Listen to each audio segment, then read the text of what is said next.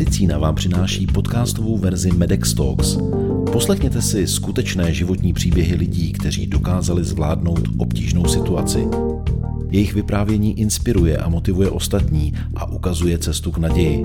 Já jsem Jiří Pešina a přeji vám příjemný poslech.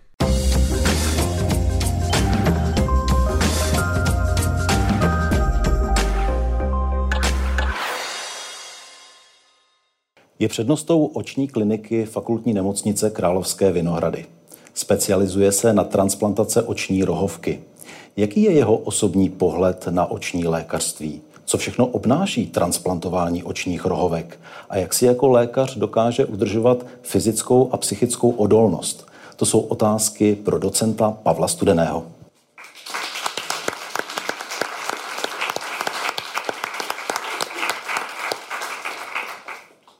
Dobrý den, eh, já moc děkuji za pozvání. Já bych chtěl ve svém příspěvku tady mluvit o oboru, který jsem si vybral. Já, když jsem vlastně končil eh, medicínu, tak eh, mě učarovala mikrochirurgie, operace pod mikroskopem. A těch oborů, který hm, pracují pod mikroskopem, není za stolik. To je neurochirurgie, oftalmologie a řekněme do určité míry ušní tak jsem se rozhodl pro oftalmologii a za těch 25 let, eh, co ten obor dělám, tak vždycky, když jsem jakoby zpětně si to nějakým způsobem vyhodnocoval, tak vždycky jsem si říkal, že mám, že jsem měl hrozný štěstí, že jsem si vybral ten obor, který považuji za vůbec nejkrásnější obor uh, medicíny. Říkám to i svým studentům a doporučuji jim, aby eh, se oftalmologii věnovali. Ten obor je krásný z několika důvodů. Jednak je to obor chirurgický, takže tam mm, vlastně hned a celkem razantně můžete pacientovi pomoct a vidíte výsledky své práce. A druhá věc je, že ten obor, což jsem samozřejmě v té době, kdy jsem se pro něj rozhodl, nevěděl, eh, prodělal obrovský eh, rozvoj. Když si zpátky vzpomenu, jak eh, a co jsme dělali před těma 25 lety a jak to děláme dnes, tak to je úplně diametrálně odlišné ať vezmeme jednotlivé ty choroby, které v oftalmologii léčíme, ať je to ten nejčastější eh, šedý zákal, což je vůbec vlastně nejčastější operace, kterou my u pacienta provádíme, tak před těma 25 lety, když jsem začínal, tak se šedý zákal musel nechat takzvaně dozrát. Pacient byl hospitalizovaný, eh, ležel několik dní v nemocnici, ten první den měl oko zavázané, nesměl se hýbat. Šest týdnů, dva měsíce viděl velmi špatně. Dneska ty operace provádíme prakticky výhradně jako ambulantní zákrok. Pacient jde odpoledne po operaci domů, operujeme obě oči najednou, zraková ostrost prakticky u většiny pacientů druhý, třetí den je excelentní. Čili je tam vidět krásně ten posun. On ten posun je především v technologii, protože eh, firmy investovaly mm, do výzkumu přístrojového vybavení, které používáme. A ten, ten rozvoj vlastně podnítili hm, takhle krásný rozvoj. E, to, že dneska máme různé typy nitroočních čoček, které pacientům v průběhu operace šedého zákalu implantujeme, jedná se vlastně o výměnu pacientovy čočky, tak e, dnes vlastně pacient nejenom, že vidí perfektně na dálku, ale může vidět i do blízka, vlastně může se zbavit tou operací svých brýlí takže ty výsledky jsou krásné a nás to samozřejmě těší, že takovéto operace můžeme dělat.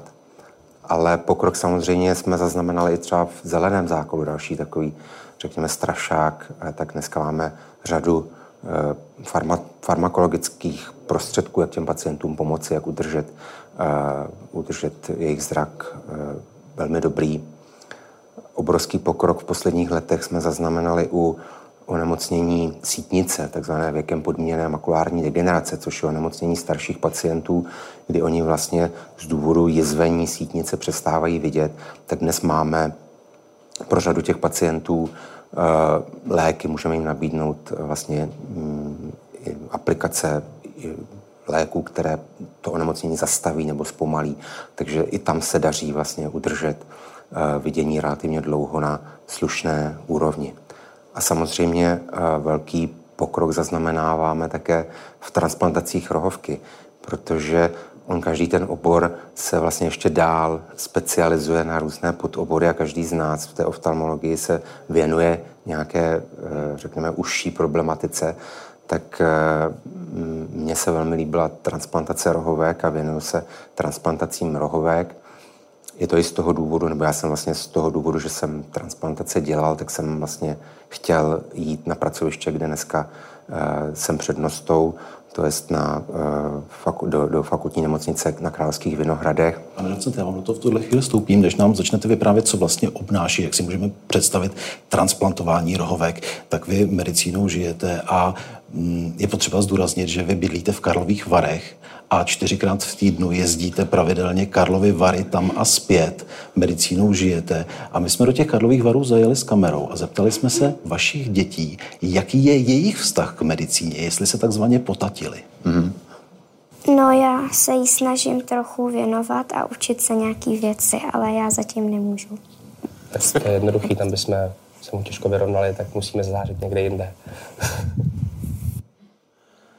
Oni vlastně, moje děti mají, mají trošku vztah k medicíně. Uh, syn uh, má kurz záchranáře, takže vodní záchranář. Uh, dcera vlastně taky má jakoby ráda ten obor a je to takový moje poslední želízko v ohni, kdy doufám, že půjde na tu medicínu a bude se jí věnovat, protože starší dcera ta už je vystudovaná ekonomka. Je to pravda, co jste říkal s těmi Karlovými Vary, že já jsem vlastně chtěl a zpočátku jsem šel uh, spíš do periferie, kde jsem uh, měl, kde jsem jakoby cítil, že třeba ta možnost dostat se k chirurgii, která právě mě lákala, uh, je větší než v centru protože já nejsem z lékařské rodiny, neměl jsem žádnou jakoby, podporu eh, ze strany mm, rodičů v té medicíně, takže já jsem začínal v Havlíčkově Brodě, kde jsem měl obrovskou vlastně takový, takovou příležitost, že ten primář náš, kterého jsem tam měl, pan primář Kuba, tak ten vlastně všechny ty kolegy svoje hned bral eh, k té chirurgii, takže to se mi ohromně líbilo. A potom zhruba po osmi letech kdy byl vypsán konkurs do Sokolova, do nemocnice, tak jsem se přesunul do Sokolova, kde bylo velikánské oční v té době a vlastně tam jsem začínal potom s transplantacemi. A protože jsem cítil, že vlastně ten můj zájem byly právě transplantace, tak eh, jsem chtěl vlastně se dostat, věděl jsem, že Ono je to jako v každém oboru, když něco děláte hodně, tak potom to děláte dobře. A já jsem tak nějak cítil, že vlastně eh, jsem limitovaný tou lokalitou eh, toho Karlovarského kraje, že přeci jenom tam těch pacientů na transplantaci není tolik. Uh, tak vlastně jsem se přesunul uh, profesně do Prahy a tam už potom jsem se jakoby plně věnoval té transplantologii, ale zároveň vlastně ty děti, všechny, které už jakoby vyrůstaly v těch Karlových Varech, tak mě bylo líto je hnát do Prahy, která má na jednu stranu tedy ty profesní výhody, tak zase pro život třeba není úplně optimální, takže vlastně jsem říkal, já jsme si s manželkou se rozhodli, že nemůžu úplně vlastně nutit tu rodinu, aby mě následovala všude, jak si eh, prostě za tou mojí prací, takže vlastně to řeším tím, že dojíždím a v autobuse pak eh, řeším prostě psaní článků a nějaký provozní věci a takhle. My jsme všem vašim dětem položili ještě jednu otázku, protože samozřejmě s tím vaším vytížením, nejenom pracovním, ale i v souvislosti s dojížděním a s dalšími aktivitami, o kterých určitě budete mluvit, jsme položili jednoduchou otázku. Má na vás táta vůbec čas? No, mně přijde, že jako by si tačku docela užijem, když už to je, protože jak on chodí plavat třeba s mamkou, tak nás taky někdy vezme a můžeme jako tam být s nimi a to mi přijde fajn. A nebo třeba, když nikam nejdou, že teďka si jde zacvičit na kolo a potom se s náma uh, potom třeba jíme a povídáme si o různých věcech, co jsme dneska dělali a tak. A nebo třeba um, teďka se mi věnuje hodně s učením. Uh, já se s ním třeba často učím dějepis, matiku a biologii a tak. A mně teda docela přijde, že když už u nás je, tak se nám věnuje. Už jenom taky, že vlastně prakticky každý pracovní den za náma dojíždí z Prahy, musí stávat v pět hodin ráno, aby mohl vlastně být jenom ten krátký čas předtím, než jdeme spát, trávit s náma, tak mu za to vlastně těch 6 hodin někde v autobuse nebo v autě, které musí strávit na cestě do Prahy a zpátky stojí, tak už jenom to si myslím, že vypovídá o tom, že se nám snaží věnovat, jak jen může. Řekli děti teda hezky, no já vstávám ve čtyři, ne v pět. on, on to si neví, protože většinou celá rodina spí. A popravdě zase ty větší děti někdy jsou docela rádi, že doma nejsem. Ale vy jste hovořil o tom, že do Prahy vlastně musíte dojíždět kvůli tomu, abyste mohl dělat tu špičkovou medicínu, abyste se mohl věnovat tomu, v čem jste v podstatě evropská špička, to znamená v transplantacím očních rohovek. Jak se transplantují oční rohovky? A je to vlastně vůbec jedna z prvních transplantací, eh, které na lidském těle zase se prováděly a my jsme pišní na to v roce 1905, jenom to připomenu, eh, se první úspěšná transplantace provedla v Olomouci, doktor Cirm eh, v roce 1905, čili už je to více než 100 let. My v dnešní době využíváme především rohovky zemřelých dárců, každý vlastně zemřelý pacient, pokud předem nevyjádří uh, přání nebýt dárcem, tak je považován za potenciálního dárce. Musí se samozřejmě provést veškerá vyšetření, tak aby nedošlo k nějaké přenosu, uh, přenosu onemocnění. A ty rohovky jsou uchovávány v, v tzv. tkáňových rohovkových bankách. Vlastně ta první rohovková banka na českém území vznikla v roce 1991 právě na Královských Vinohradech, čili je to nejstarší rohovková banka u nás.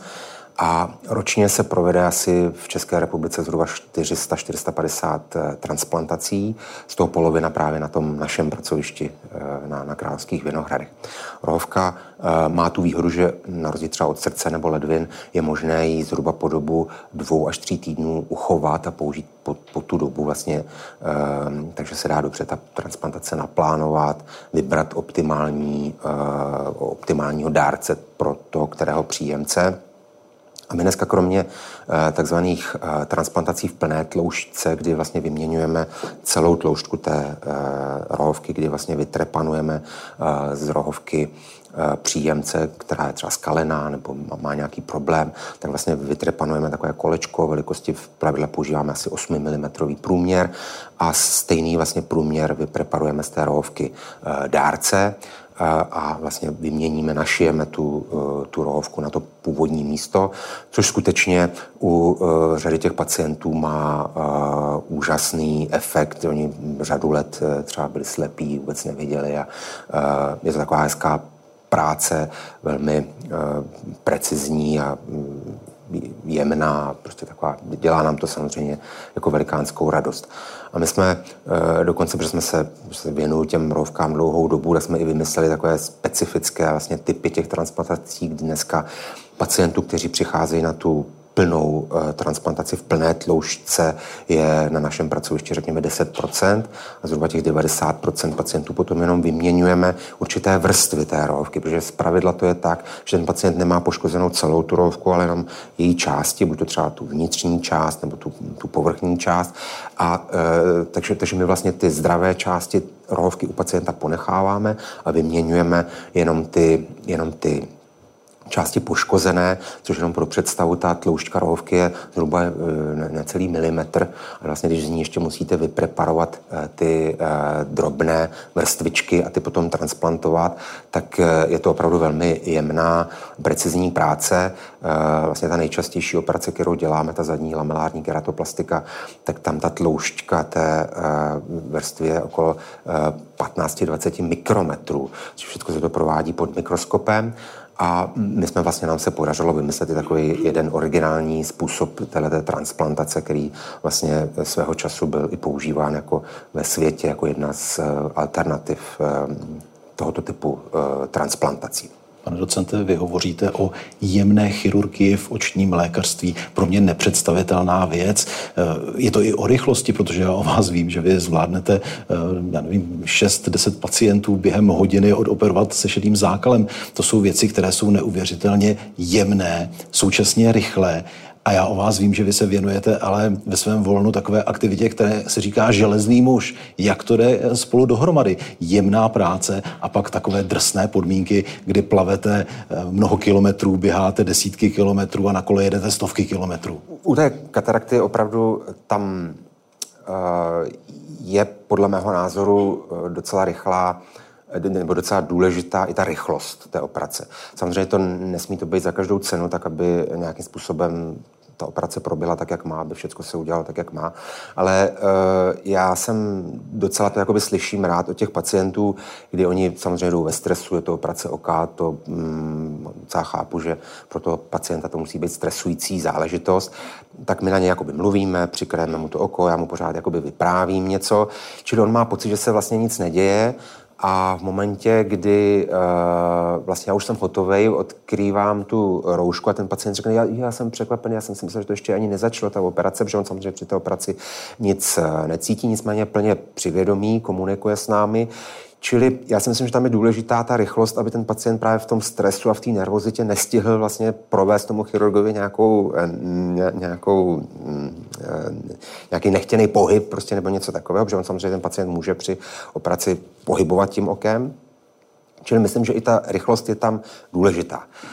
To, co jste zmiňoval, eh, ten, ten triatlon nebo ten, ten železný muž, který trvá prostě mnoho hodin, tak ono je to vlastně uh, trošku podobné v tom, že já vlastně, když jdu ráno mm, na ten sál a vím, že mě čeká 25 operací, tak to je taky taková jakoby dlouhá doba, která mě čeká vím, že musím trpělivě každou tu operaci jednu za druhou, tak jako když sedím na tom kole a vím, že musím odjet ty kilometry, který potřebuju, takže myslím, že to i pro ten sport, že to vlastně vzájemně uh, docela konvenuje, že se člověk učí takové trpělivosti, vlastně nespěchat nikam jakoby moc, ale vlastně trpělivě dělat jeden krok za druhým, tak, uh, tak jak se patří.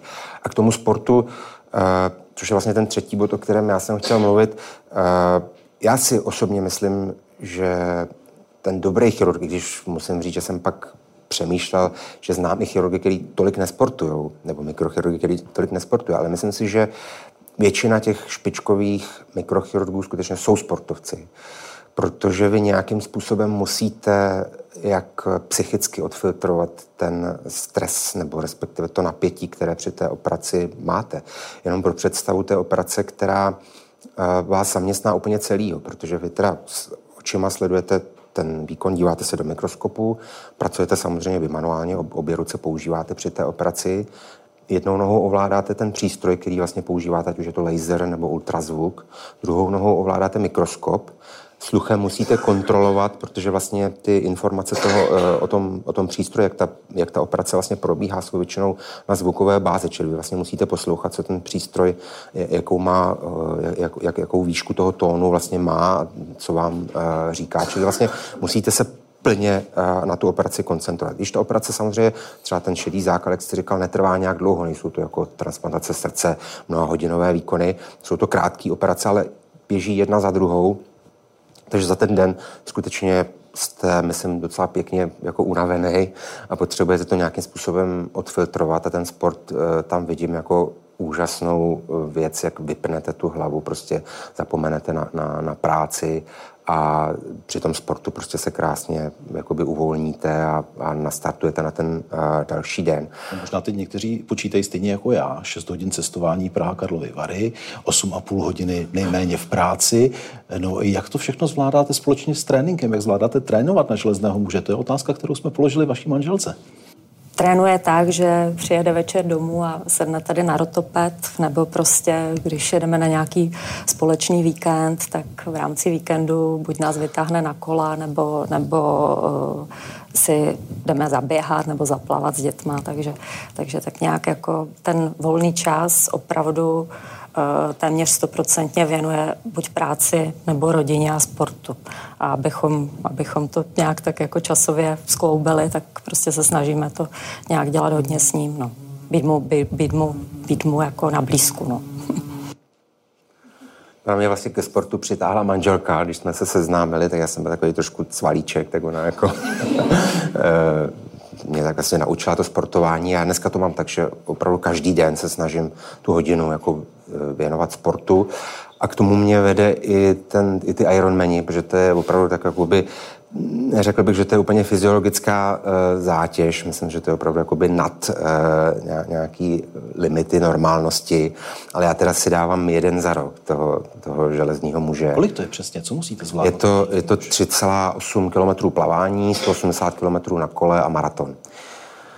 Ale mě ten železný muž pomáhá právě v těch zimních obdobích, že ono není problém, teď když je krásně, že dlouho vidět, tak jít si zaběhat, tak to, to, to dělám rád.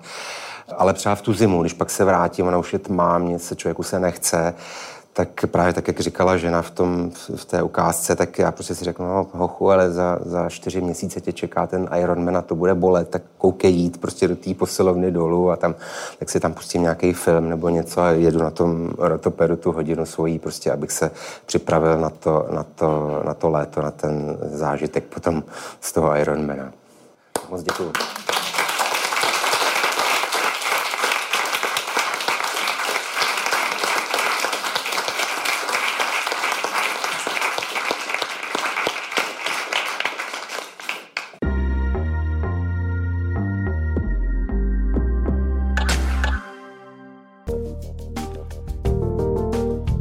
Je z dnešního podcastu všechno.